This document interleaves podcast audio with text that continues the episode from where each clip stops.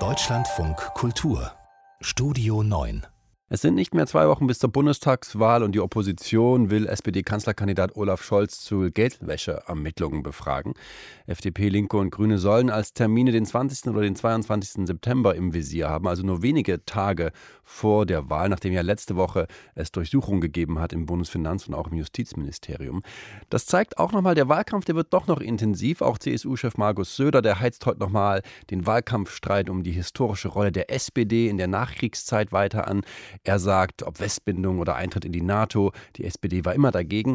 Er sagt das in der Augsburger Allgemein. Er wiederholt damit das, was Armin Laschet am Wochenende auch schon gesagt hat.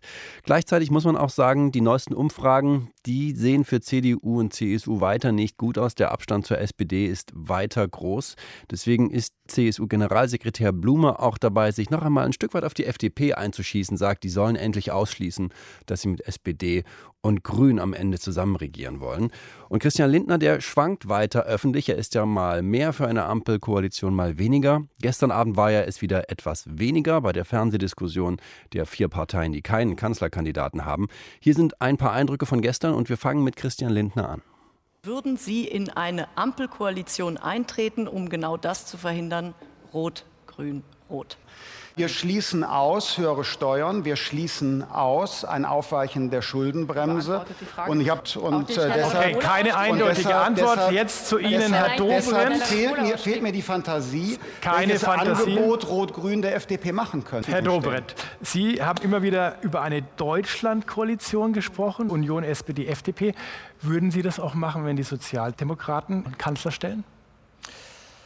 Deutschlandkoalition eine Möglichkeit die allein deswegen schon Sympathie meinerseits hat, weil sie ohne Beteiligung der Grünen auskommt. Unter Führung der SPD? Unter Führung der Union. Frau Wissler, die SPD, welche Signale sendet die eigentlich aus für eine Koalition mit Ihnen?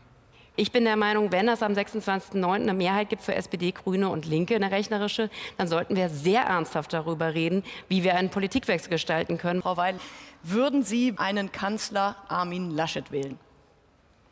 Nein.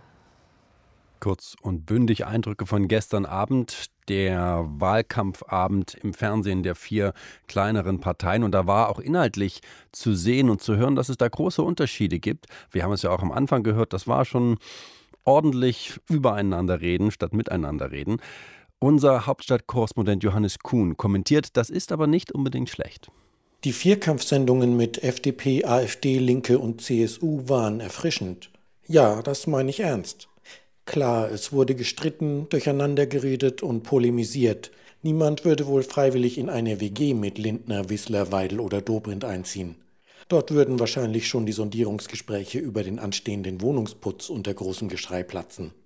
Aber Politik ist im Kern eben nicht nur ein Sympathiewettbewerb, keine Entscheidung über WG-Plätze oder darüber, mit wem man gerne Kaffee trinken würde. Es geht um politische Vorschläge und wer sie umsetzen darf und hier wurden die Differenzen deutlich sichtbar. Eine Linke, die klar für Umverteilung von oben nach unten ist, und zwar mit allen Konsequenzen.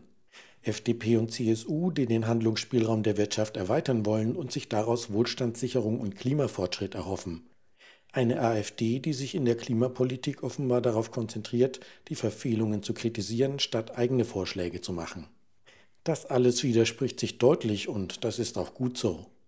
Denn ob es um die künftige Finanzierung von Rente, die Richtung und Schrittlänge in der Klimapolitik geht oder um die Frage, wie eine Partei das Verhältnis zwischen Wirtschaft und Allgemeinwohl taxiert, all das wird auch beeinflussen, wohin die nächste Koalition Deutschland führen wird und übrigens auch, wie die Oppositionsarbeit aussehen wird. Außer bei der AfD ist derzeit noch völlig unklar, wer von den sogenannten Kleinen künftig in der Opposition sitzen wird. FDP und Linke könnten womöglich sogar entscheidende Mehrheitsbeschaffer in einem Dreierbündnis mit SPD und Grünen werden. Doch, und auch das wurde den Zuschauern gestern klar, beide Koalitionen werden schwierig. Die Ampel, weil die FDP deutlich andere Vorstellungen in der Steuer- und Finanzpolitik hat.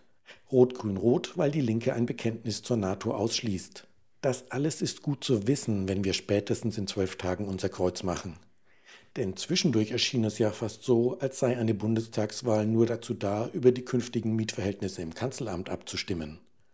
Die sogenannten Trielle, die Was-Nun-Formate, Wahlarenen, Bundestagswahlshows. Speziell das Fernsehen zeigte sich allzu sehr auf die K-Frage fixiert.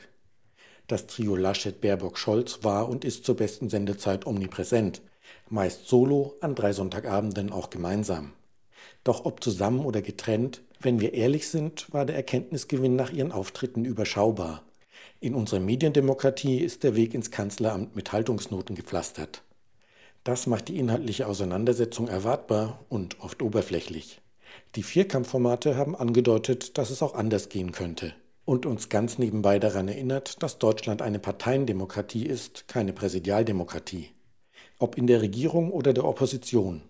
Den vermeintlich kleinen Parteien wird nach dem 26. September eine wichtige Rolle zukommen. Johannes Kuhn aus unserem Hauptstadtstudio mit seinem Kommentar zur Rolle der vier kleineren Parteien nach dem 26. September, nach dem Tag der Bundestagswahl.